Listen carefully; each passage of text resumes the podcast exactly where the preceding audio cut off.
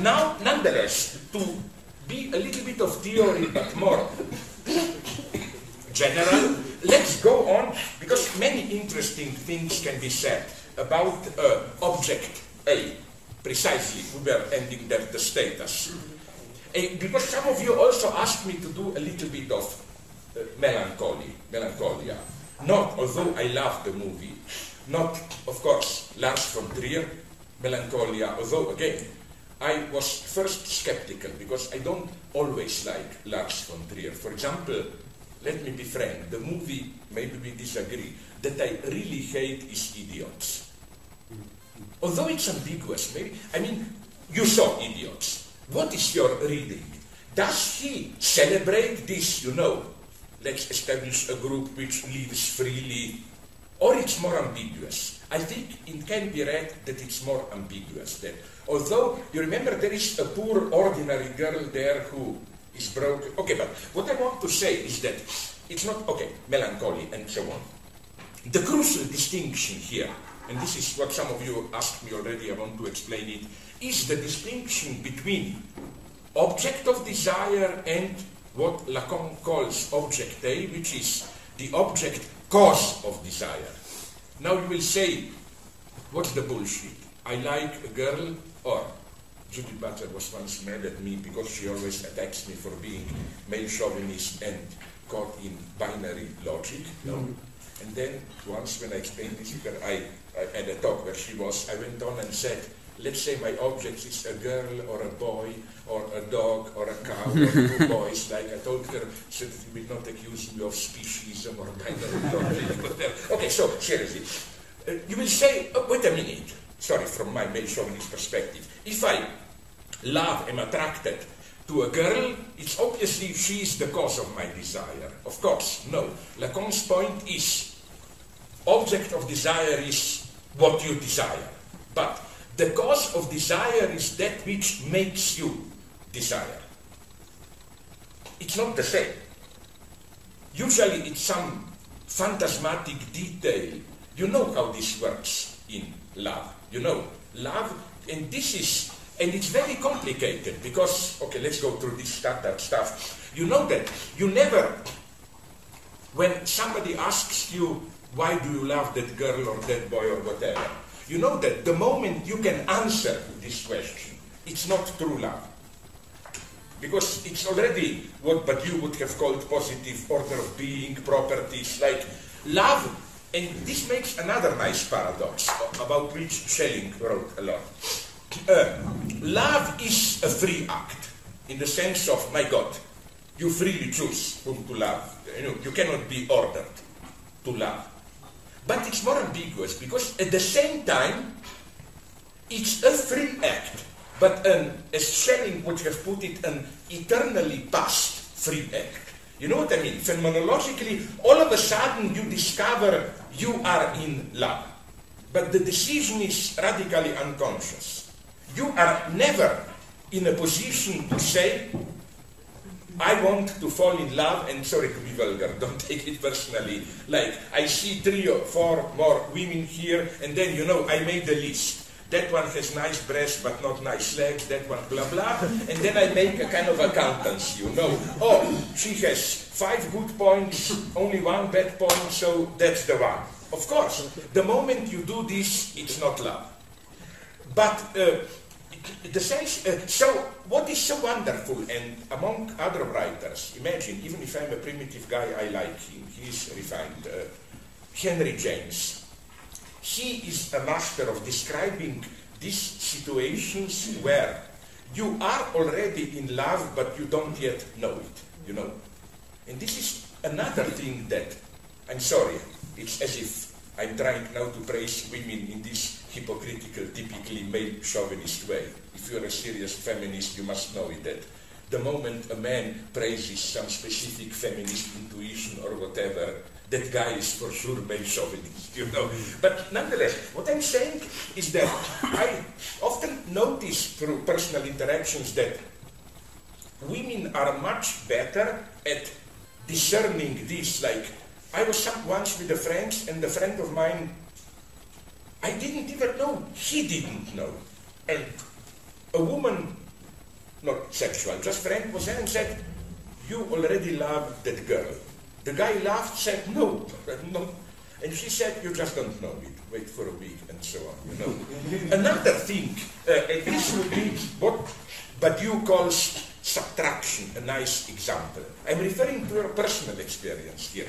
Uh, don't be afraid, nothing uh, sexual and so on, but uh, like there is a specific, I've written about this feminine gaze. Imagine you talk to your wife or to a girlfriend, group of people, and you are, if you are a man, in this usual male chauvinist boasting, you know, you try to fascinate people, you talk. And of course, men can also be aggressively sarcastic and so on. But correct me from your experience if I'm wrong. In my experience, only a woman can do something which is so terrifying. She just looks at you, and that look, like, what are you bullshitting? You know, like, just a look with slight ironic smile, and you are naked, you are disarmed. I haven't met a man who can do this. Do, do you know them? I have, yeah. A man? Yeah, my husband. I, I, and I can't, he has great intuition. Really? Really? And he is not like the He opposite of Larry, Larry of Larry Wachowski or He's, what. he's not You know aware that? of Sorry? himself. He's not aware of himself, but he knows. It comes And out. he's not a transsexual that like he is a man. player. Sorry? He's a viola player. Which is like. Really? He really can do this. Yeah. Like, but not this is already male, this cynical sarcasm. None of that. Just this one gaze, you know, like and as it were, he sees through you, you know. You are naked. Part of a brain that he's not aware of sees through me. Ah, then at least pray to God that this will remain just a part. Spread to, to all the brain. No, but really, maybe, ah yeah, we were talking about this yesterday, this can also interest you. Um, it's linked to this. Uh, subtraction, you know. I see, I wonder if you meant the same. To make it more actual, you know, Alain Badiou, after getting burned with Maoism and so on, now advocates subtraction as a political category also. And I agree generally in him, but I have some minor problems. But he also has, namely, uh, his idea very simply is the following one.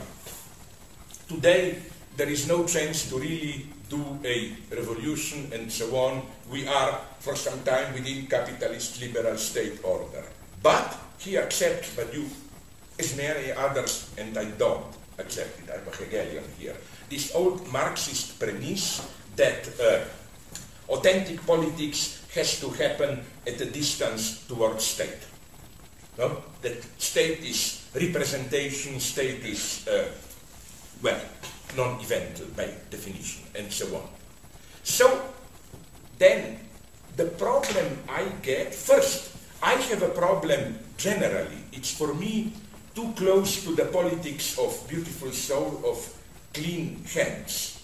Like, if you adopt this position, what then do you do in politics? Here I'm a brutal Hegelian, unfortunately. You protest, you demand. But you don't want to dirty your hands. I found this a too easy hypocritical position. Where, you know, this, if you read politics of subtraction in this way, we don't want to take power, we just want to bombard those in power with impossible demands and so on and so on. And although they are totally different theoretically, here I also had a conflict with Fred Jameson, who, without this but use precise terminology, has the same attitude. He told me all the left can do today is bombard those in power with impossible social democratic demands like universal health care, blah, blah. Of course, they cannot do it, but, you know, to slowly educate the people that welfare state cannot deliver and so on and so on. But I told him, but this appears to me a, a way too easy solution. And you know where the conflict emerged, not between me and Badiou, but some of his followers. Some of them even attacked me in Greece, you know, when Syriza was close to power. There was a whole strand which saying, no, no, no, don't do it. We are playing the game of those in power. I was much more tragically, heroically uh, oriented. I said, fuck it. Even if you know you will fail, risk it. Do it.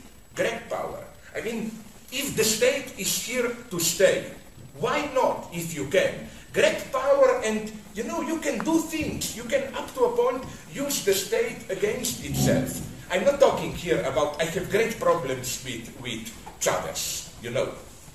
But, for example, they are much more sympathetic to me. I, uh, I met him, him, not Evo Morales, but Linera, the theoretician, no? And he was quite reasonable when I talked to him. He has no illusions, even privately. He will not tell this publicly. He has no illusions about Cuba and so on. No? But he told me, my God, we have a chance. We know there are limits, but even if you fail, you can do, you know, I, I, uh, I don't, I dislike this position of bombarding some other with impossible demands, knowing well that the other cannot meet them. Okay, that's good, but still, I know you're just sketching, it's not a big, big theoretical counter. uh, so, uh, what I'm saying is that, okay, back to Badiou subtraction. Uh, you, ah, maybe if you are from Mexico, you know it, am I right or not? What is happening now with, uh, with Zapatista? Because my problem is that they were a pure model, even Badiou referred to them of politics of subtraction. Yeah. You just withdraw from state, you establish there a free territory, which incidentally, and I love Zapatista for this. Friends who have links with them and who were there told me, I love this pragmatic spirit. You know, they have their region there. And you have all this leftist, upper leftist class tourism. No? Leftists come there to show solidarity and to have a good time. There is a problem. In their region, Zapatista, no alcohol, no sex, no prostitution. But fuck it, then you lose progressive theorists, no? So they told me, you sit there, but left Zapatistas organized a bus service to the nearest city in normal Mexico where you get prostitution and so on, all that. I love But what I want to say is that, here I'm asking you if you know, was it really like that? It was nice, but at a certain point, when that subcomandante Marcos assumed that role of just, you know, we just want to be the voice of truth, blah, blah, uh, this kind of a moral authority, basically, didn't they become more or less acceptable, you know, like politicians almost started to like them. Yeah, we need someone to tell us the truth. And so no wonder some of my more radical friends now refer to Subcomandante Marcos, I love this evil, as Subcomediante Marcos. You know, like everybody loves him now, you know, great guy who tells the truth and so on. But, you know, uh, something like uh, there is, okay, I'll put it like this. Uh, uh this is, I know that with Alain Badiou, that this subtraction in this sense is not subtraction at its most radical. The metaphor that I used, and he loved it once when we debated this, of subtraction is, you know, when you have this, uh, how do you call it, when you put cards and you do this fragile house of, house of cards. You know, then the trick is if you, we play this game sometimes, if you pull out, if you subtract the right card, they all fall down, you know. This would be for me the true radical subtraction. Not just, as Badiou unfortunately sometimes sounds, as we have to establish our own free space, liberated zone outside. Well, you play a very dangerous game here because an intelligent regime not only allows but even supports such free zones. They are, you know, for me, you know where Badiou is much closer to authentic subtraction. When he understands subtraction as reduction to a minimal difference, as it were. No? Subtraction is you, almost, subtraction is, as he put it, once nicely, subtraction is something like reduct. What he calls in his logic of the worlds, and this theory is nice, uh, le point, the point. You know, for example, we are in a tense political situation, and we can bullshit up and down at the level of reasons. You know, shall we do this? Maybe, maybe not. Blah blah blah. But then, at a certain point, and the art of authentic politics for me is to identify that point. At a certain point, you are cornered. And you can say, okay, okay, we can endlessly debate, do this or not, but you have to decide a simple yes or no. And this is for me a much better example of subtraction. Subtraction in the sense of, as Badiou puts it, reduction to the point. Like if you are in a proto-revolutionary situation, okay, cut the bullshit. Do we take power or not? Do we risk it or not? It, the, with the Zapatistas, they, they fell into a.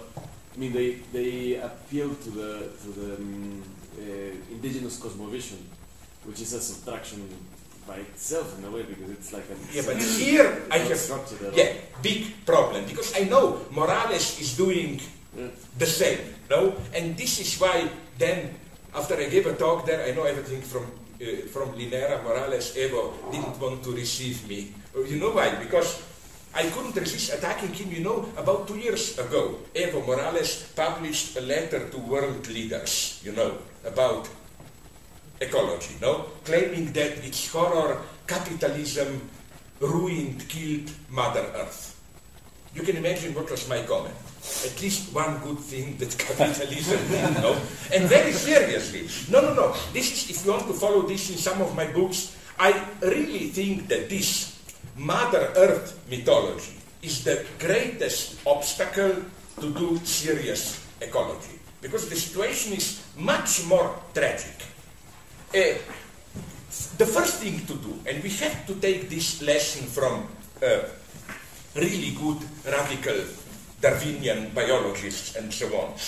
You know, we have totally, to totally abandon, I think, this maternal approach of human hubris, you know, Earth is a Gaia, living matter, in balance, and we, through our human hubris, we raped Mother Earth too much exploitation, now we have to pay the price, and so on and so on.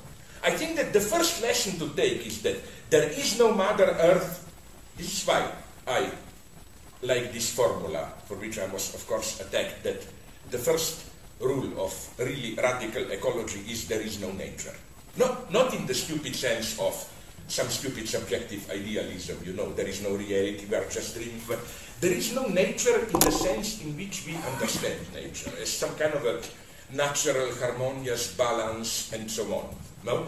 Uh, uh, you know, this is why it's so nice to read. He was really great. You know, that great progressive Darwinist, privately, he was a leftist, he was really a genius. Uh, Stephen Jay Gould.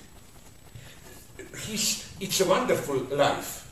No, it's not the movie. It's a title, of course, based off his best book, where he shows the, it's about, how is it called, Burgess, Burgess shale or what, some uh, fossil big rock, which, in which it is frozen a certain point of oscillation in evolution, where we learn it might have taken a totally different orientation, where I don't know, fishes would become intelligent, totally different, and so on. And his point is this there is no progress in nature. Nature is totally chaotic and improvises with catastrophes all the time. And again, I repeat this all the time Uh, to, to, to cure you of the dreams of Mother Nature, think about oil.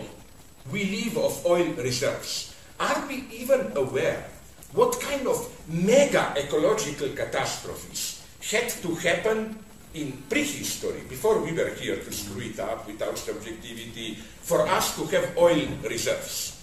That's nature. Nature is already artificial. Nature is not an order. Nature is not balanced order that we then humans through our hubris ruined or whatever. And this does not mean, okay, it's already chaos, we don't have to worry. No, the situation is even worse, man. Of course, we can measure and we should how with our exploitation we can ruin it, global warming, blah blah. But we should always be aware that we have nowhere to return. You know what I mean? There is no natural balance, Mother Earth, whatever, where we can return. This is why, as I, uh, as I, to, uh, in my, maybe you know the line of thought, in my regular attacks on this kind of Mother Earth ecology, I especially like to attack as pure case of ideology, so-called uh, uh, uh, mode of life, or how do they call it, way of life ecology, which, you know, this kind of a false personification, you know. Did you recycle the Coke can? Did you put newspaper? Of course, I'm doing it. It's good to do it. But let's be serious. This is not the solution. This is a clear case of everyday life ideology. They make you do this so that you feel good. You know, it's even, you must know it, but I like to repeat it, it's so nasty, because it happened four or five times that somebody started to cry, you are ruining my life, attacked me when I took this example. Organic farming. Okay, it's good, but do you really believe in it? Maybe, maybe not. I have always this paranoid suspicion that, you know, in the store you have these beautiful genetically modified apples which are horror. You know, they change the genes so that they don't rot. And I discovered this horror once I went on a trip from my home and I forgot there three of these genetically modified perfect apples. It was summer, hot. I returned three weeks later, the apples were still. Absolutely not. You know, in heat. Can you imagine what? Okay, but then. Not You, trust organic? sorry? And that makes you not trust organic food? Uh, no, my cynicism is this one. Uh, now, this will be very evil. It's probably not true, but I always have, this will be evil, I'm sorry, this suspicion that when you see these perfect organic apples and those half rotten apples, which costs three times, two times more, I always have a suspicion that they pick out the nice apples and sell them cheap, then they the remaining rotten apples, they say, why don't we sell them as organic as... Uh, no, I know I'm not too evil now. All I'm saying is immediately something different. Look, because we are all cynical like that, who trust it. I'm saying something different. I'm saying, first, I'm the first one to be fully aware of the, what we popularly call from Iraq onwards, uh, collateral damage, like how how difficult genetic, I mean, the problem with genetic manipulations is, you know, nature is dense, non-transparent, and you change this, you never know what, uh, like, a nice simple example of this. When I was very young, you, only if you are very old you remember him. Thor Heyerdahl, it was a Norwegian explorer who wanted to prove, he made Kon-Tiki, uh, how do you call it, raft, and I think he crossed, was it from America, from Asia to America, whatever, to prove how in prehistory it was able to do it. Then, to prove that from Africa it was also possible to go to Latin America, he tried to repeat the same. And this was relatively late, I think late, seven, late uh, 60s, early 70s. And his raft boat, built in the Egyptian style, fell apart. It was tragedy, just 10 miles in front of Latin American coast. But then, you know what he discovered? You know, this typical Egyptian, okay, we know them, fucking typical from drawings. They have a mask, how do you call it, and then a rope which is holding its front. He thought this is pure aesthetics, some stupid ritual, and skipped that rope.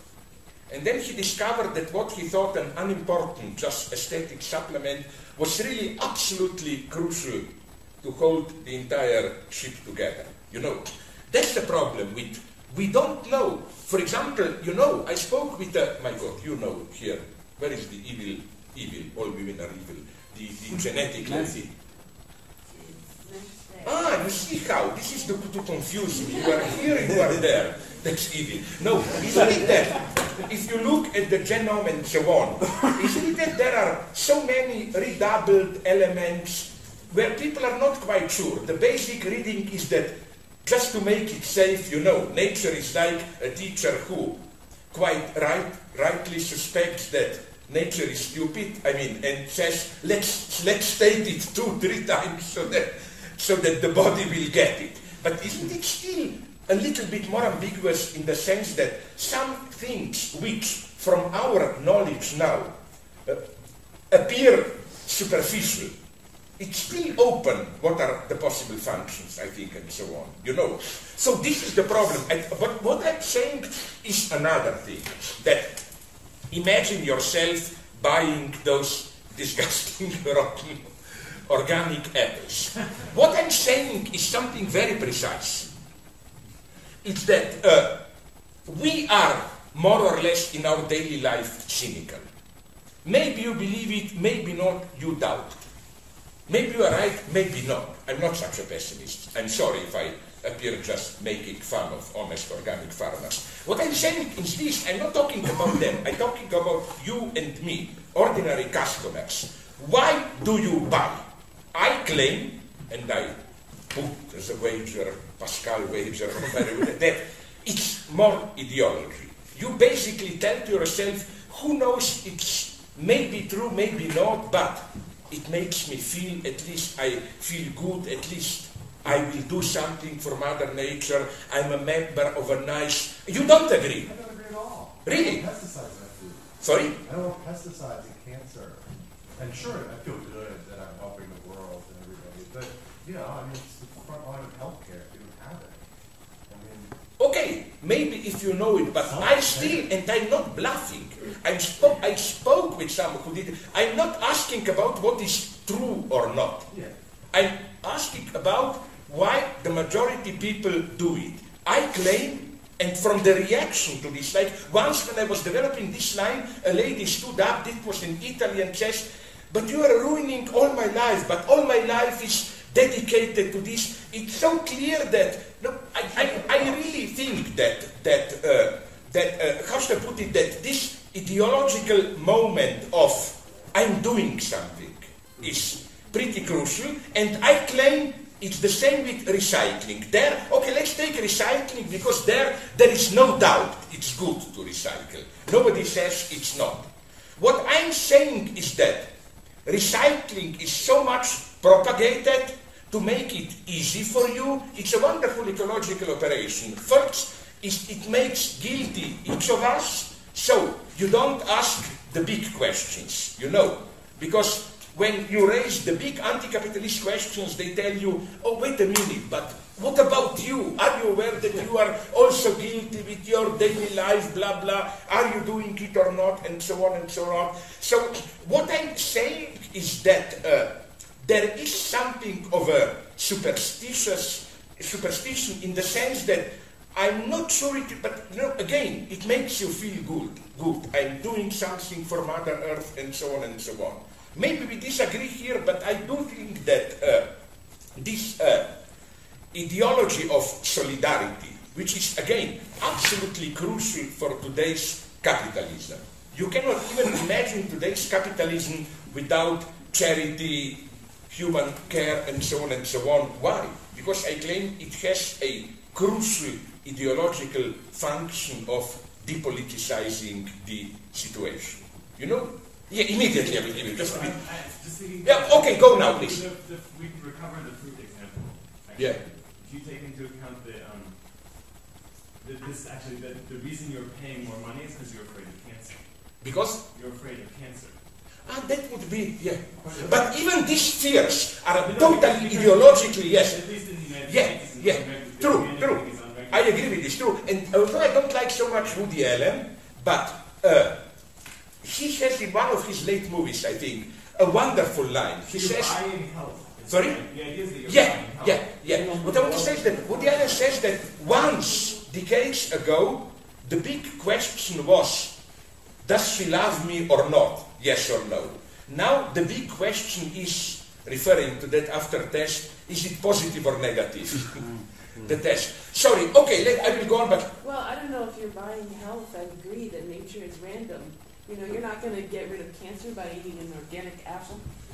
Uh, so, I mean, uh, but yeah, but he is right, but all the propaganda for organic that's is prop- that's heavy loaded propaganda. But so is but that's what I'm saying, just that it's moment that I'm thinking about. The Yeah. ideological moment. Okay, but let me give, okay, I'm sorry, please finish. I talk too much, I'm sorry. Well, I'm just saying the ideological moment that I'm thinking about is the cost comparison.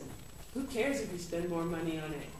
On I'm um, not here, I'm more cynical. Why I claim is it that everything the very act, fact that you spend more money makes you feel good. You see, I'm generous, I did something for nature and so on. You know, that's the most intelligent market strategy where you're not trying to sell it cheap. You raise the price. This is the It's truth. a strategy, it's just you have to keep an organic farm free of pesticides for seven years before it can be classified as organic. There's all these reasons why costs. I agree. My God, I'm sorry that I took this path of organic farming. I have nothing against it. So I will give you another example of ideology, of pure ideology, smoking. Yes, it's true. But did you notice a strange thing which demonstrates how this uh, focusing on smoking is ideologically overdetermined? Did you notice, oh, that's my experience in the United States, the same left liberal, at least academic intellectuals, who are against smoking, I mean, like I was shocked once, I can even tell you the name, Ken Reinhard.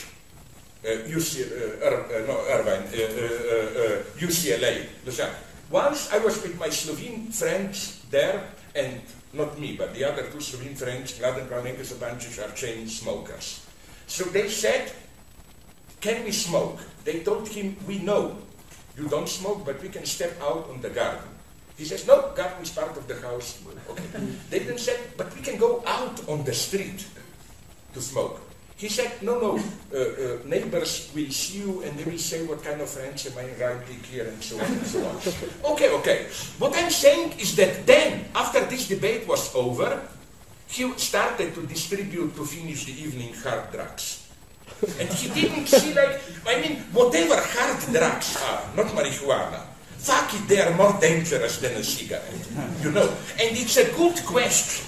Why? And this is a nice proof of how it's not true that our societies are consumerists. No, if by consumerism you mean this radical, let's go to the end, there are one or two types of consumerism. For example, which is why smoking is so disturbing. You know, like, uh, uh, because, uh, I, let me tell you another example, maybe you know it. You know, you have now these e, so-called e- e-cigarettes, you know, where you just inhale, uh, what's the bullshit? Nicotine, yeah, and uh, it hurts no one.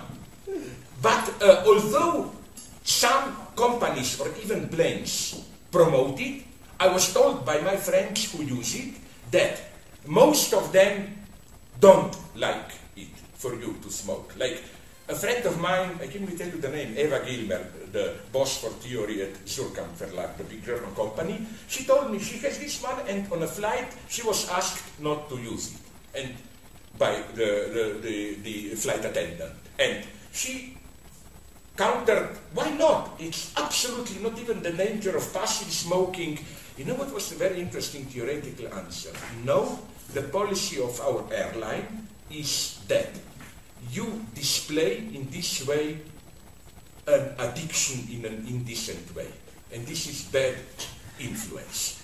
I mean, it's quite. Uh, It's like it's, censorship. sorry? It's, it's essentially a censorship because it's about the message, it's not about the act. Yeah, yeah, and uh, she was, and but again, did you also notice how smoking, how it progressed? First, it was just a small message: uh, smoking may damage your health. Then the letters get larger. Then, then they got more brutal. Like it's no longer just smoking may hurt. It's like smoking kills, smoking renders you impotent and so on. And I love Greeks, the crazy guy. Maybe you know it. Do you know that the progressive smoking leftists already have an answer to this, a nice joke.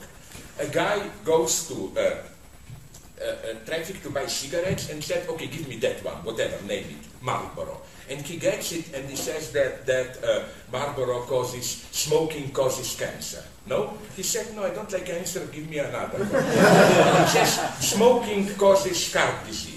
He said, no, sir, and then they gave, me the, they gave him the third one, smoking causes impotence. And he says, no, no, then give me cancer. to, to impotence, you know. Because, and then finally, in some countries, was in Brazil also, in some in Europe, you get now these terrifying photos, you know, Yeah. like open lungs or whatever. I mean, again, to avoid any misunderstanding, I don't smoke. And I'm totally for, you know, I like this uh, Hollywood, uh, one was with, I think, uh, who is that, that guy, uh, the Australian actor, Informer, Al Pacino and my Russell Crowe. yeah, you remember when Dan he sees the, the informer? Then no? silence. Sorry? Then silence. Yeah, yeah, yeah. So I'm all for this. I'm not saying, all I'm saying is there is something absolutely suspicious in this focus on smoking because the attitude today is, and this is the other side of our consumerist permissivity. Yeah, you can do whatever you want, but in a censored, moderate, healthy form. Like, you know, this old joke that I repeat all the time, like, Coke, yes, but Diet Coke, uh, uh, uh, chocolate without sugar, and you go on. Sausage without fat. Again, the problem is that they didn't yet manage to do cigarettes without nicotine, you know. And I claim that even sex is moving in this direction. This is where I stopped. I lost my thread two days ago when I went a little bit into this uh, how love is love or passionate attachment is more and more prohibited uh, today. Didn't I already told you? I'm sorry here if I repeat myself. One of my most uh, most desperate uh, experiences, uh, depressive. In an airline journal, know how I read a text praising sex, but how? In this politically correct way, you know, you should make love as often as possible because it's good for your health. It's better than exercise, it strengthens your muscles, it's good for the heart rhythm, and they are so obscene that at the end even they advocate deep kissing. War before Iraq war, this was the standard joke. You know when Americans changed uh, French fries to freedom fries. You know, my friends in the United States immediately made a joke like, it's not uh, like if I want some of you, I will not be personal, to give you a French kiss, I will say freedom kiss. freedom kiss. no? And yeah, they praise this deep French kiss. The idea is that it strengthens the muscles here, so you get the saliva will not drip out and so on. You know, uh, this, this is the truth of consumerism. Consumerism is, is not this shop till you drop. It's always economy. The formula of cons- you know who are true consumerists. This is usually immediately quoted as making some of, uh, as making fun of them, but I like it. This vulgar Russian nouveau riche oligarchs. You know, this one of the nice. It's very simple, brutal joke, not even funny, but the tendency is the right one. This joke mock, mocks their vulgarity. How the point is just to spend money. No, one of them said, "Look, I have this watch. It costed me $10,000. I bought it in that store. And the other guy told him, You are so stupid. In the nearby store, you can get it for 15000 you know? The point is to spend it. This is the true consumerism. But no, you know what's the logic of our consumerism? It's always this economy like buy two and get one for free. And this is my eternal temptation immediately. You, you remember when you buy, for example, typical. Uh, how do you call it, toothpaste, you know, how sometimes it's directly marked like the top third is in another color, you get this for free. And my temptation is always to say, can I get just You cannot, sorry. The point is that it's selling, it's working, and the reason it's working is because they play with our emotions and our feelings. Yeah, but And not, they- I know- agree. And they know that people are depressed, that people are looking for pleasure, working to find some way to make themselves. I agree with you. Just I think things are here complex in the sense But of to us. what? Yes, yes. use our critical thinking Yeah, yeah. not But now, but first, no, first here I'm a little bit more of a pessimist. I think that this, it's not as simple as that. Don't underestimate most of the people. I claim the mystery is precisely what I was telling about everyday superstitions. You know it, that it's not true or whatever, but you still do it. You still believe it at some level. I'm more and more convinced that this fetishist formula, you know, je sais bien, mais quand même. I know very well, but it's crucial in everyday ideology. I don't think uh, people are not stupid. Of course, they know I am manipulated, but still, you allow. You don't think, I disagree. really? I teach media literacy. Yes. I tell my students, how many hours a day do you use media? Yeah. Seven, eight, ten Yeah. hours. They have no idea who owns it, how much money goes into it, what, how they're being manipulated. And these are 18, 25 year olds. I they see. Have no of idea. course. No, I agree here. What I'm only saying is that, I'm uh, sorry, I was at a more elementary level.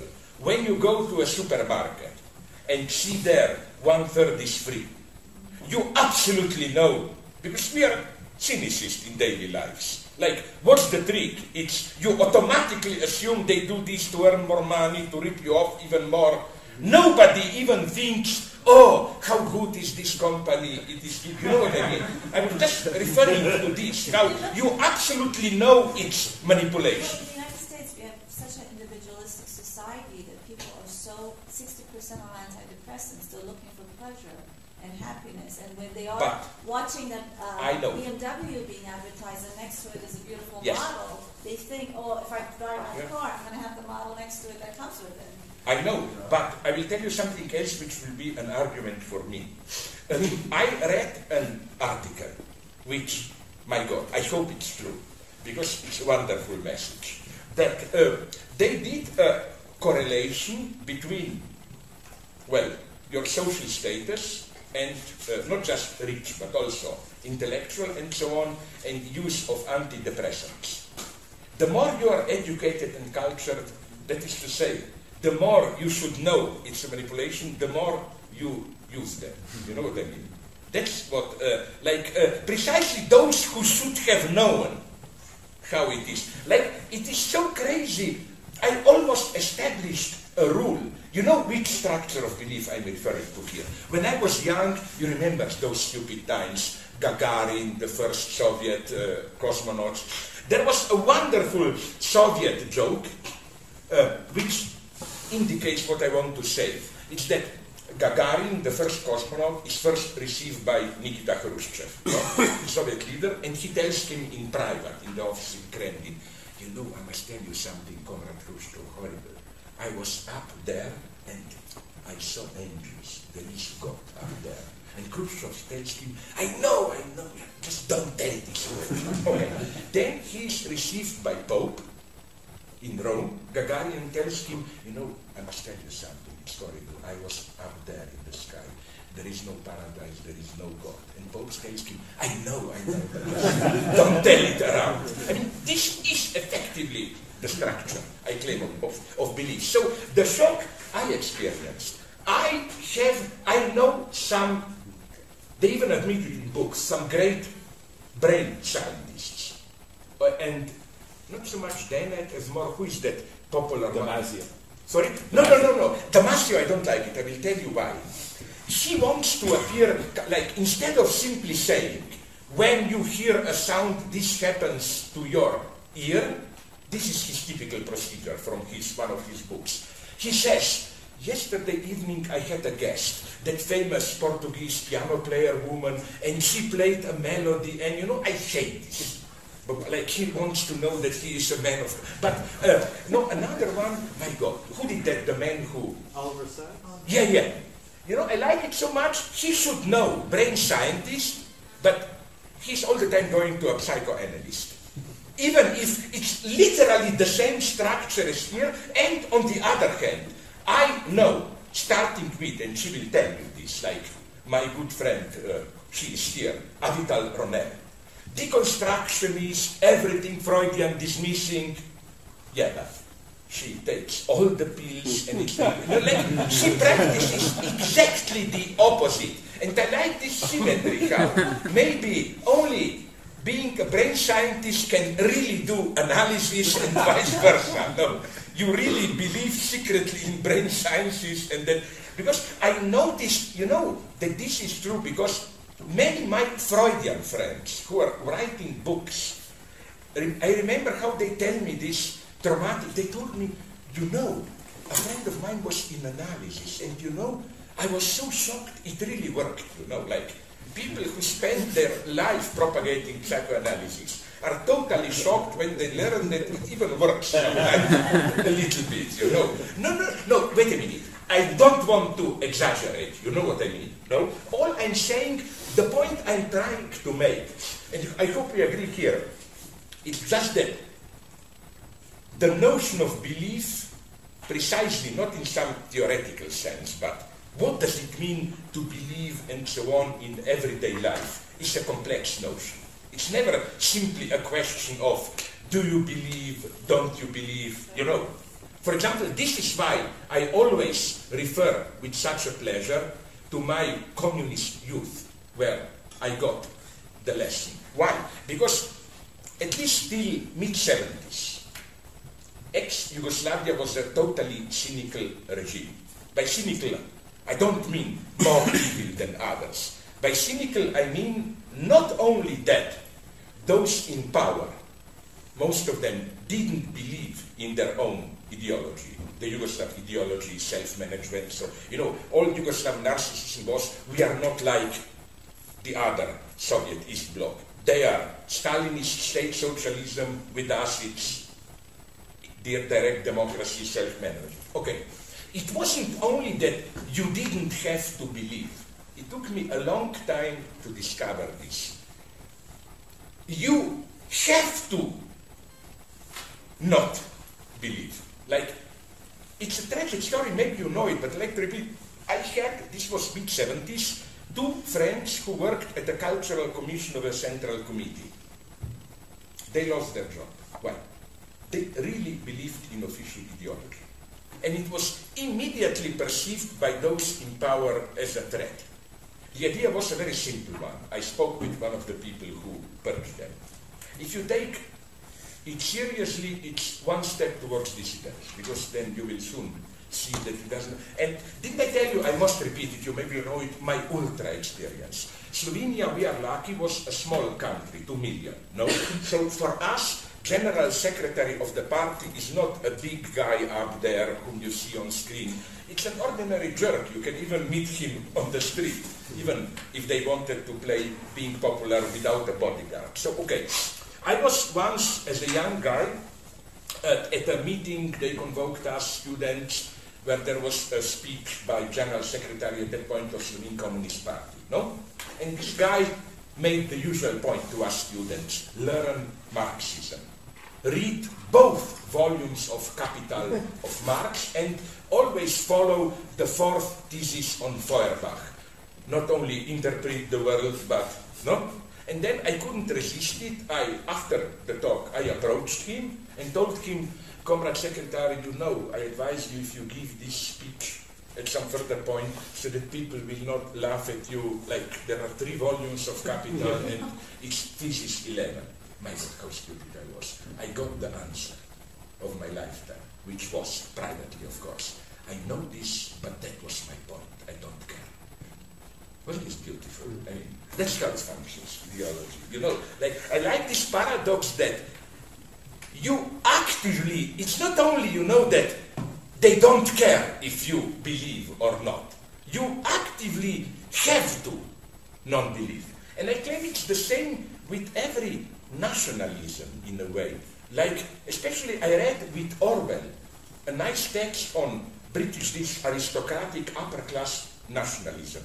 And he develops very nice how the truly being British includes making cynical remarks fun of your identity. It's an absolute condition. Of course, then, where things are for the real, blah, blah, blah. But, okay, uh, let me go. Again, all I'm saying is that the belief is a very uh, mystical, in, mystical, I mean, enigmatic thing. Let me give you another example.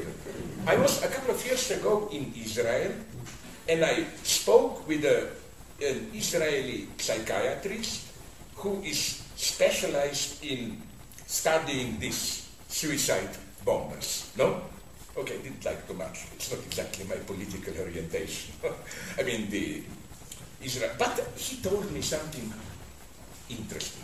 He told me that he made interviews with many suicide bombers who just failed bombing, and the distinct impression he got is that it's not what you think that you know all that primitive depiction you know they thought oh in a couple of seconds i will be in paradise with 70 virgins and so on which incidentally every honest muslim will tell you no, this is a mistranslation.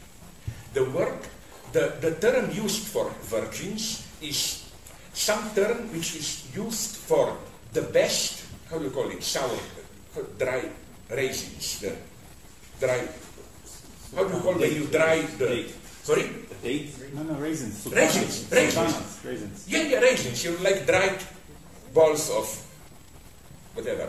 Great. whatever. Okay, so uh, that the expression is this, and you have to take into account that to offer this to a guest, this best quality raisins, was the big sign of hospitality. So, Quran is here quite a decent text, no? It says like it only means you will be received well, no? And then it's a later uh, you know, which is another of speaking about belief of how difficult things are to accept. You know my favorite guys, I mentioned them, assassins, those, Alamut. You know this myth that they, uh, the way they were manipulated is they were drugged by their leader and then awakened with naked girls, screwing them, and then reawakened so that they thought they were in paradise. And then they were ready to kill, die, to go back there. There's only one problem with this story. If you know more, tell me. I read a lot about, uh, about these books on assassins.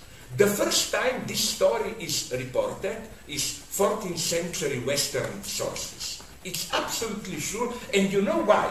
It's clear that the Western guys who accompanied the Crusaders couldn't believe it was too shattering for them. How someone can be so heroic to without a problem. So they invented, projected their own dream into it, they invented it. And this is, I didn't lose my thread, back to Lacan. This is how one should understand this Lacan's thesis desire is the desire of the other.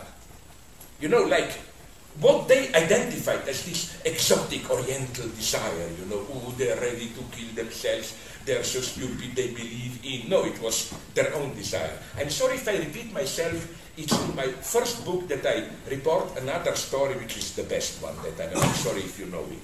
For what does it mean, this mediation of desire, desire of desire of the other? I'm sorry if you know it. It's an old anthropological myth which is beautiful. In mid-19th century, an anthropological expedition went to some of those really dark, I think is, how do you pronounce it? Not New Zealand, New Guinea. uh, New Guinea. yeah, yeah, yeah, yeah. There, in deep in jungle, there was a rumor that there is there in the middle some tribe, very primitive, where they put death masks and dance a horrible dance of death. That was the rumor. So they wanted, so okay, they came to that tribe in the evening, tired. They explained to them what they want. Can you please dance the dance for us? And then it was evening. They went to sleep. In the morning, they awakened, and the the natives, the tribe members, really performed exactly the dance that they expected. Okay, they returned to Haha civilization, these guys, satisfied, you see, wrote an article on primitive passions of... Unfortunately, 20 years later, another expedition went to that tribe.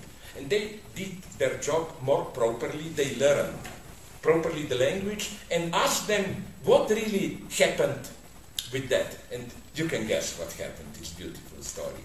The natives, somehow, they just tried to be polite. And somehow they got it that these guys want some horrible dance. They were polite people, so for the whole night they were working, inventing this dance just to be good, good hosts, you know. So what they thought that they discovered, ooh, this is, so it was literally their own desire through the other. Sorry, Yeah, I think I think Goffman spoke about that. He spoke about sorry, who? Goffman. Ah, yeah, that guy, yeah, yeah. And staged ethnicity, uh, staged ethnicity and staged folklore, and how uh, Yeah. and how when you go into a particular country, um, you you have this uh, this, uh, this dance or this uh, this ritual that you may that, that, that anthropologists and people from the outside feel like uh, this is this is representative of the people's culture. But in actuality, it's a stage and it's a very small portion. It's absolutely non-representative. Yeah, but I have a but here. You know which one?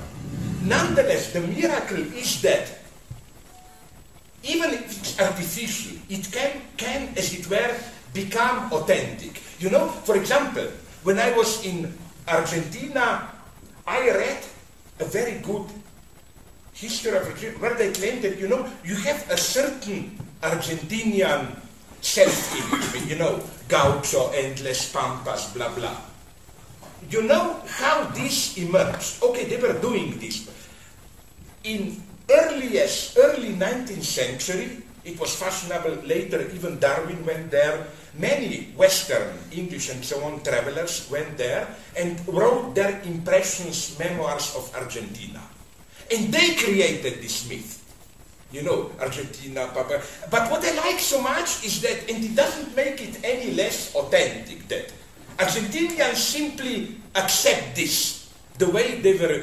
And I claim that this is every national identity has a little bit of this. You always imagine when you want to idealize your nation how you are viewed by the other. For example, four weeks ago, I saw this. That's why I love them. It's an ultimate nightmare, bad joke.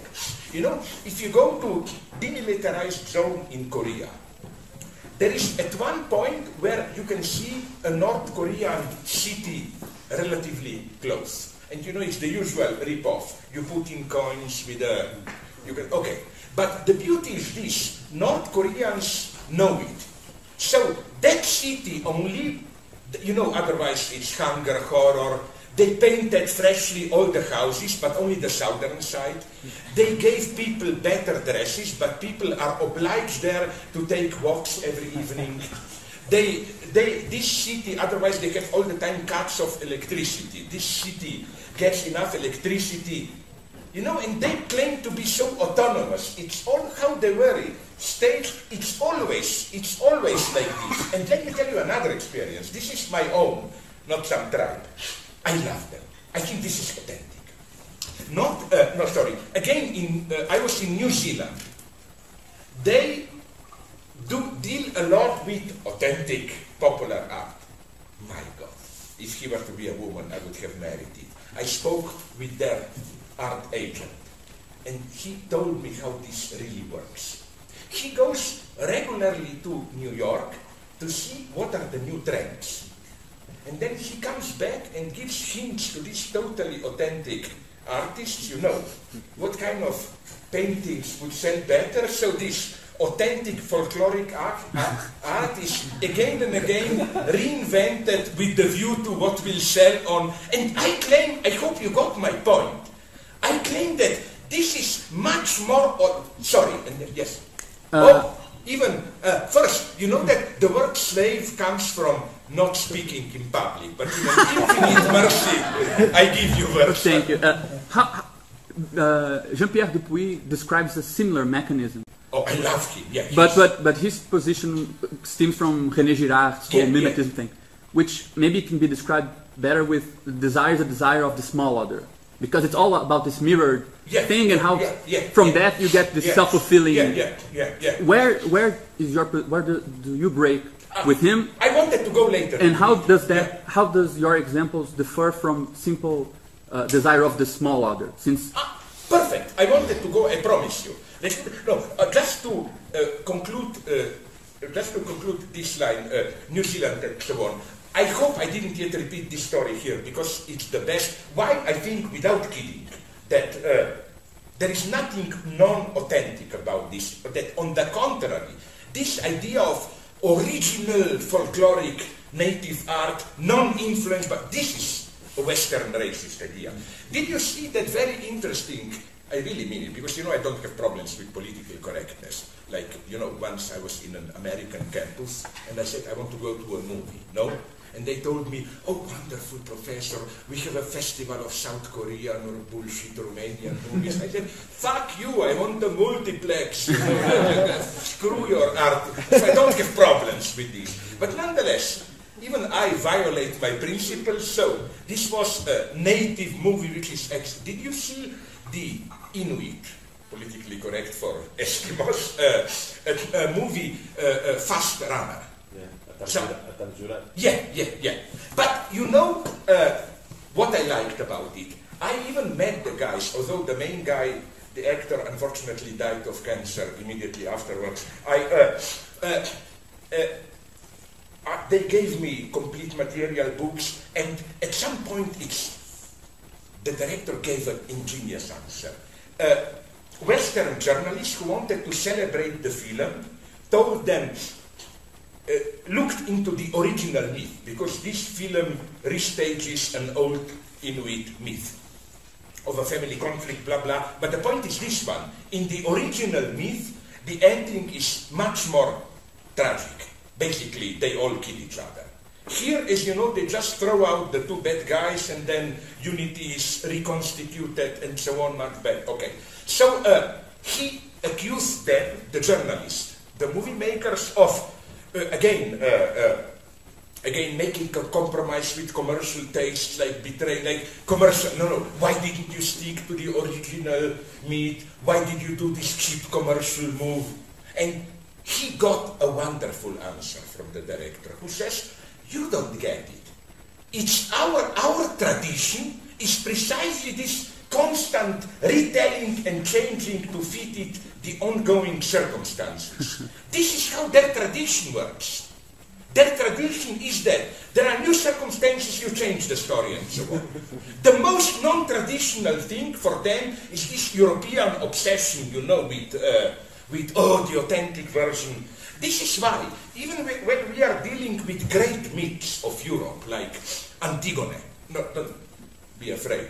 I know I already sold the jokes about three versions, but I want to tell you something else. Do you know that Sophocles' Antigone, which we perceive as the authentic one, do you know that Sophocles' Antigone is a later brutal rewriting of the original myth, or folk narrative, whatever it was, which, if I tell it to you, you would have said, this is vulgar. commer-" You know what happens, do you know, in original Antigone story?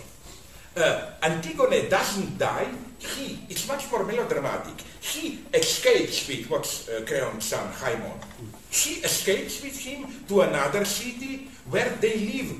It's more like Count Monte Cristo, where they live happily for 20 years, breed a son, and then 20 years later, this son comes back to make, on behalf of his parents, revenge against Creon, and then the story gets totally crazy because Creon has another daughter, and this son now falls in love with.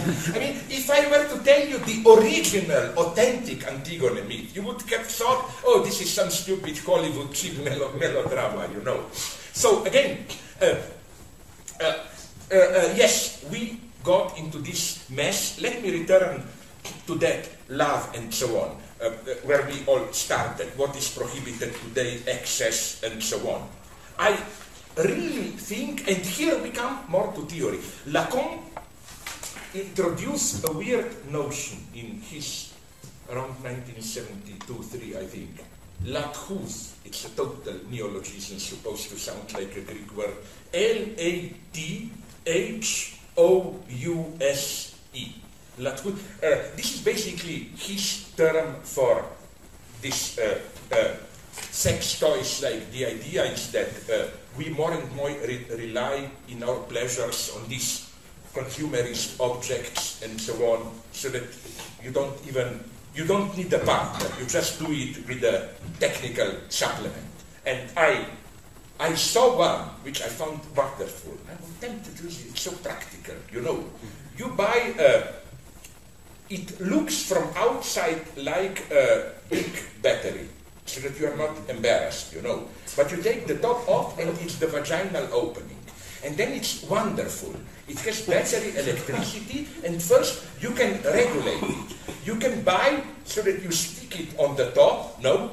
Uh, plastic form of three, you can have vagina hairless, vagina with hair, it looks like anus, and it looks like mouth, like whatever you want you put on, then you can electrically regulate how tightly it squeezes you, and how, how quickly it shakes. At my year 63, I'm saying, you know, it's time to go through the mess with real women. but, uh, okay, that's what Lacan meant. And uh, Lacan openly says that uh, this, that the problem today with the result of these last changes is that with what we mentioned as decline of paternal authority, blah, blah, you know, Lacan says something very precise on the very last page of Seminar 11. He says that a successful, moderately sexual relationship can only be done under the name, as a, under the shadow of the name of the father, blah, blah. So what do I want to tell you with this? Uh, where is here? Fuck it. It is raining? No. Uh, where did it... Uh, uh, I'm sorry to know the story, but uh, uh, Darian Leader, the nice British Lacanian, intelligent guy, told me a wonderful story from his own clinical practice. And here you can see it's a very simple story that he was a good Freudian. Like, he had a patient who reported to him uh, a slip of tongue. This patient told him that days, a couple of days before this session, he invited a lady to a hotel, first to eat with her, and then, of course, up into a room. No? But then he made a slip. When he entered the restaurant, instead of saying a table for two, please, he said to the waiter, a bed for two, please. No? Now, ah, ah, now comes the point. Here you see the genius. How to interpret this? Uh, you would have thought, oh, clear Freudian slip. He wanted to be polite, eat, but his mind was already up there. Ah, he is a genius, Darian Leader. He says, no, it's the exact opposite. Uh, he was this postmodern solipsistic narcissist that this remark, bad for two was a kind of a, what he was afraid of is that he will enjoy eating there so much that he will forget about the heavy burden. So it was just a, re- it was kind of a censorship reminder, you know. This is just a foreplay. Don't enjoy this too much. Remember, the real work happens later. And isn't this often the tragic experience? I must tell you, it happened to me with my first girlfriend. It was a tragic story when I was young. How, what you think is just an instrument to get to a real thing. You start to enjoy it so much that you forget the. I remember I had a crush on a girl, and to get her, she liked her father. I thought, oh, one should be polite to her father. So it was a ritual. When I came for a date with her, first I talked with her father and so on and so on. Then slowly she got jealous and she exploded. And after, you know, I was starting to enjoy conversations with her father so much that when she came time to go out, oh, can we wait for five minutes? I'm just finishing this with her father and so on. You know, uh, you know, this is why. This is the first lesson of Object A, cause of uh, desire. How, uh, usually, what triggers, there is even a, a technical term called endearing foibles, I think. How, you know how you fall in love? Always, it's almost a rule, I was told. It holds for me, I don't know, now you will again come with your husband, for whom it's different or whatever. sorry, sorry. But uh, that, okay, you are attracted, sorry, from the male chauvinist perspective by a guy. Uh, my God. Freudian slip, whatever. by a girl. uh, but then, to fall in love, you always have to have the experience of a small, how do you call it, failure. They call it endearing. Like you, you say, okay, her teeth are not perfect, or put whatever you want, want, and then you say, but nonetheless, I love her. You know what I mean? You think these teeth or whatever it can be is just an obstacle, but it has to be there. Sorry. There's also that similar paradigm in all the kind of Hollywood screwball comedies of the man who's just interested in seducing the woman, but then inevitably actually ends up liking her as a person. Yeah, but out here the things get complicated. Did you read Stanley Cavell? That I don't know what's the title of the book. It's wonderful one on. He goes even further. Comedies of remarriage. Yeah. Precisely at this level, his idea is that to get a proper, authentic marriage, it must be the second one. Because first you marry because you just like the girl. Then you have to discover the weakness, you divorce, and then you marry again. But what's that film with Barbara Stanwyck and Henry Fonda where that happens where they actually have to fall in love with each other twice? First they marry. I forgot which one, and for one reason, because I did, I don't like Barbara she- Stanwyck, but that's another problem. Yeah, You hate her. hate her is too much, you know. I, uh, I just, uh, I have problems with stars like Barbara Stanwyck and Katharine Hepburn. No, it's much more vulgar. I'm so embarrassed to say it. I don't find them sexually attractive. I'm so vulgar here. I'm so sorry, you know. But you know what? Now I will tell you a politically totally incorrect thing. It ended bad for me in the United States. Once we were debating this point, you know, people uh, attacked me for not being historicist enough, no, and then challenged me. Okay, everything is culturally relative. Tell us one feature which is absolutely universal. No? Oh my God, you don't do this what I did in the United States. I said, uh, okay, what I know is absolutely universal you put a man in front of a woman. It doesn't matter what type of woman, what type of man, always for the split of the second, the first reaction of men is, would I do it or not with her, you know?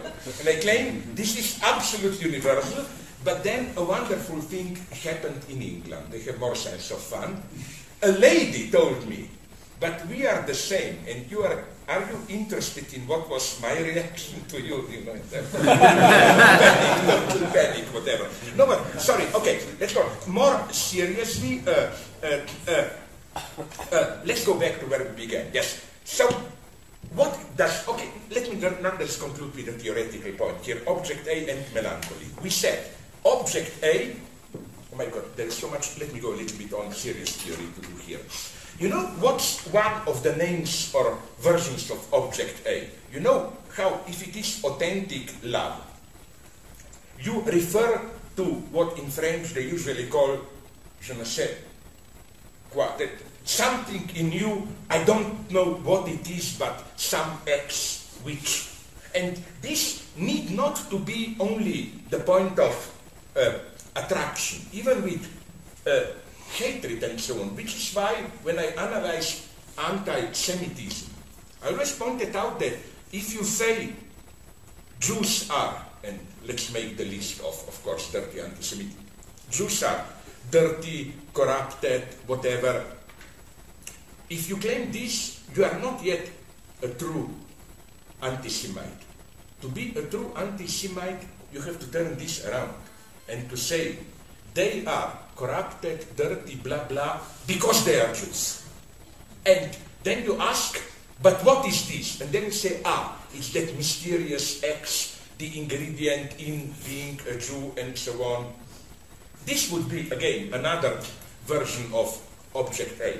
Uh, uh, how? How? Uh, now we can go a little bit more into theory. Because how does this work with because you asked me this yesterday, subject, master signifier, and all that.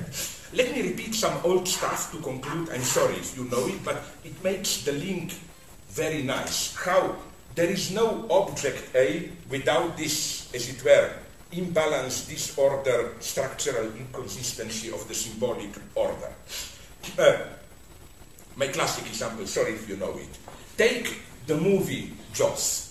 You saw it, the boring but maybe not so bad. Spielberg. No, my favorite Spielberg is Empire of the Sun. Interesting. I like the novel very much. Okay, but let's go back. Uh, ask yourself a question. What does the figure of the shark stand for? You know that? When the movie was out, I remember all stupid social theories, like some people claimed it's American racism, the shark stands for ecology or threat of the third world immigrants. Then you had opposite readings like Fidel Castro, interestingly. He liked shark. He said it's clear that the shark is the big capital exploiter. okay, what's my point here? My point is that no, ideology doesn't work like that. It's a wrong question to insist on, but what does the shark really stand for? The point is this one. Imagine an everyday person. You are afraid of many inconsistent things, you know. You are afraid of ecological justice. You are afraid of pain. You are afraid of immigrants. But you are afraid of state, of big capital, banks exploiting you. And you have all these inconsistent fears. And what the figure of the shark does is it kind of uh, magically stands in for all these fears. You, as it were, in this sense, it is for Lacan an empty signifier. Not that it means nothing, but it doesn't have a content of its own because it really stands for all that inconsistent mess. And I claim, that's my point, of course, it's exactly the same for anti Semitism. Imagine an ordinary guy in Germany in 1920s. You had many fears you were this modern small bourgeois. So you were afraid of bankers, of course, inflation crisis. You were, if you were a moralist, afraid of sexual moral depravity. You were afraid of this on that, uh, decay and so on. And then Hitler comes, okay, not only Hitler, it was the tradition, and tells you the Jew. And the Jew stands for all of them. A proof, analyze a little bit the figure of Jew in anti-Semitism, of course, not reality, anti-Semitic figure. And did you notice the inconsistency of this figure? Jews are at the same time lazy, in the sense of just exploiting us, Gentiles, we have to work, but at the same time, it's part of anti-Semitism, this idea. Of course, Jews win. They're better students because they don't even know how to properly enjoy. They just study work all the time. Or Jews are hyper-intellectual. At the same time, they are dirty, seducing our girls and all that, and so on and so on. You know. So this is a clear case of how anti-Semitism works. You take all the signifiers of this different things that bother you, and you introduce false consistency by this one term which, as it were, stands for them all. But uh, which is the logic here? Sorry, maybe you know it from my books if I repeat an, another old joke which I really like from Poland, an anti-communist joke which I love, maybe you know it. The joke is that, uh, you know how, you have to know this how, when communists were in power, they like to boast how socialism is the highest stage of humanity, it's the synthesis of all the greatest achievements. It's to be evil, like Badiou's philosophy for Badiou, you know, like it's the synthesis of all past and so on. So the joke, Polish one, goes on like this. Socialism is the synthesis, bringing together of all the greatest achievements of humanity. From primitive societies, it took primitive brutality. From ancient societies, socialism took slavery. From medieval societies, it took uh, brutal domination. From capitalism, it took uh, exploitation. And now comes the beauty. From socialism, it took the name. and it's exactly the same for anti-Semitism. You see, for example, from bankers, it took the anti-Semitic figure of the Jew. From bankers, it took uh, uh, the, these financial speculations. From ordinary drunken people, it took this vulgar seduction and so on, whatever. And from the Jews, it took, it took the name. No? Uh, uh, which is why, incidentally, this is my classic line, maybe you know it, but it's worth repeating. This is how master signifier works. Which is why, if you want to debate ideology, precisely anti-Semitism, but it's the same with other racisms. Be aware that the moment you accept debate at the level of reality, in the sense of, but are Jews really like that? You bluff. You shouldn't do this. For example, let's say I debate with the, in the 30s in Germany with the anti-Semitic Nazi member, and I tell him, but listen, your idea of a Jew is wrong. Jews are not really like that. The moment you do this, you've sold your soul to the devil. Why? Because the result will always be somewhere in between. Let's go through it. Jews are seducing our German girls. Well, I hope they did. Some of them definitely did. Why not? You know what I mean? Or Jews were exploiting Germans. Of course they were. It's a fact. Some of them were rich and so on. But that's not the point, you see. It's a totally wrong line. The true question is not are Jews like that? The true question is why did the Nazis ideology, why did they need the figure of the Jew to maintain their identity, as it were, for their whole universe to function? It's not the question of reality, are they like that? Uh, uh, this you mean that that sort of regime is automatically self-destructive? Which are, it is self-destructive, but everybody knows this, in the sense that uh, if you take away from Nazism the figure of the Jew, it falls apart and so on. Yes, it's totally dependent on, which is why, in this sense, Jews are object A for Nazis, which is why you can empirically verify it. You have this strange logic of the more the Nazis killed the Jews, the more threatening that remainder was. You know, it's not, but what I want to say is that another thing that Lacan showed me the way immediately. Sorry, uh, when he said something wonderful, and this is the parallel I want to draw. When he said, "Imagine a jealous husband." Sorry again for maybe chauvinist twist. Jealous husband who is obsessed with the idea that his wife is screwing around with other men. All and Lacan says something. He, he says, even if his suspicions are totally true, his wife is sleeping around with other men all the time. His jealousy is still pathological. Because what makes it pathological is not is it true or not, but again, the structural role it plays. Why would the loss of jealousy ruin his entire personal identity and so on and so on? But what I want to say is that when you make this replacement, replacement in the sense of instead of all this, like banker here, lawyer here, Jews were also supposed to be dirty lawyers who treat you. Lawyer here, banker here, rapist here, whatever, avant-garde artist there, and instead of fearing all of them, you focus on. Like, behind all of them is the Jew. But here, to make it work, you need object A. Well, Because then you have to presuppose that X. What are the Jews? We don't know some mysterious X which, which makes them Jews, you know. Sorry, but okay. I have a very nasty question. What you just described, doesn't it sound like Badiou's generic set? Mm, mm-hmm. Doesn't it? Absolutely. And here you touched a very a generic Even with the indiscernible, you know? This little X that doesn't. Ye- yes and no. Again, what I already mentioned, remember, my point is that this would have hold for early Badiou, where he does claim that he defines event as something, as I already said, which, as it were, includes his own name. Only- Name, no?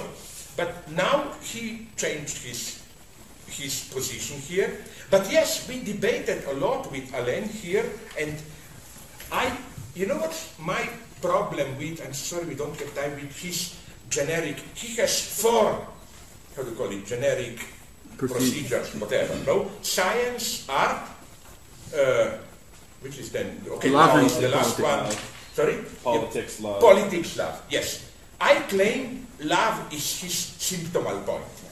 In the sense that, you know, it's my old joke about Marx, critical of Marx that Marx has a certain categorization of modes of production, you know, primitive tribal societies, Asiatic mode of production, uh, uh, feudalism, capitalism, and then whatever shit will there be, socialism, whatever. Okay, so, but it's clear that Marx is cheating. In what sense? The true set is composed only of tribal primitive societies, slavery, feudalism, capitalism. Then Marx was honest enough to admit that there are some modes of production which don't fit any of this. and he invented Asiatic mode of production, which is it clear, any good anthropologist, historian knows. Marx threw into that from ancient China to India to Latin, sorry, Latin American, I mean, empires to Egypt. The true meaning of Asiatic mode of production is all the modes that don't fit the other. You know, it's just, it's like, you remember Michel Foucault, everybody knows this, quotes at the beginning of his uh, uh, uh, Le Moy et le other, that famous Borges uh, uh, qualification of dogs where one of the elements are uh, uh, brown dogs, dogs owned by the emperor, these dogs, and then all the dogs which are not included into this list, you know. It's a kind of a negative container. It appears to be one element in the set, but it's really a stand-in within the set for what is excluded from the set. And here, yes, here is a link with Alain Badiou. Because what he mentions as this, he oscillates. Sometimes his term is the, the symptomal note or, you know, this surnumerary element. Element which is an element of a set, but without a proper place within the set. And uh, what, uh, what I am saying here, here things get more complex, we can go into it in the afternoon, is that the whole problem is here, but you is right, that this set, which is internal to a system, but without proper place in the system, that this set stands for universality. And it's a very nice logic which says that precisely the surnumerary excess stands for universality. And here, but you, he admits this, is close to Rancière. The best book by Rancière, I think, is still La Mésentente. How did they translate? Disagreement. Misunderstand. A disagreement. Disagreement, yeah, yeah. For me, this is too gentlemanly, like uh, two British guys debate and disagree. Because there he says the same. He, has a wonder, he says that when does democracy begin? Not when, in, in, for example, in French Revolution, not when the third estate says, we also want our role. No. When the third estate says, you, first, second estate, noblemen, clergy, you stand only for you, we are the people. Precisely, we as those excluded, you see the point. It's not this liberal inclusion, oh, we also want our role. It's a much more arrogant position. They claimed, we stand for universality. But fuck it, the lady will kill me. Let's go on uh, in the afternoon. No?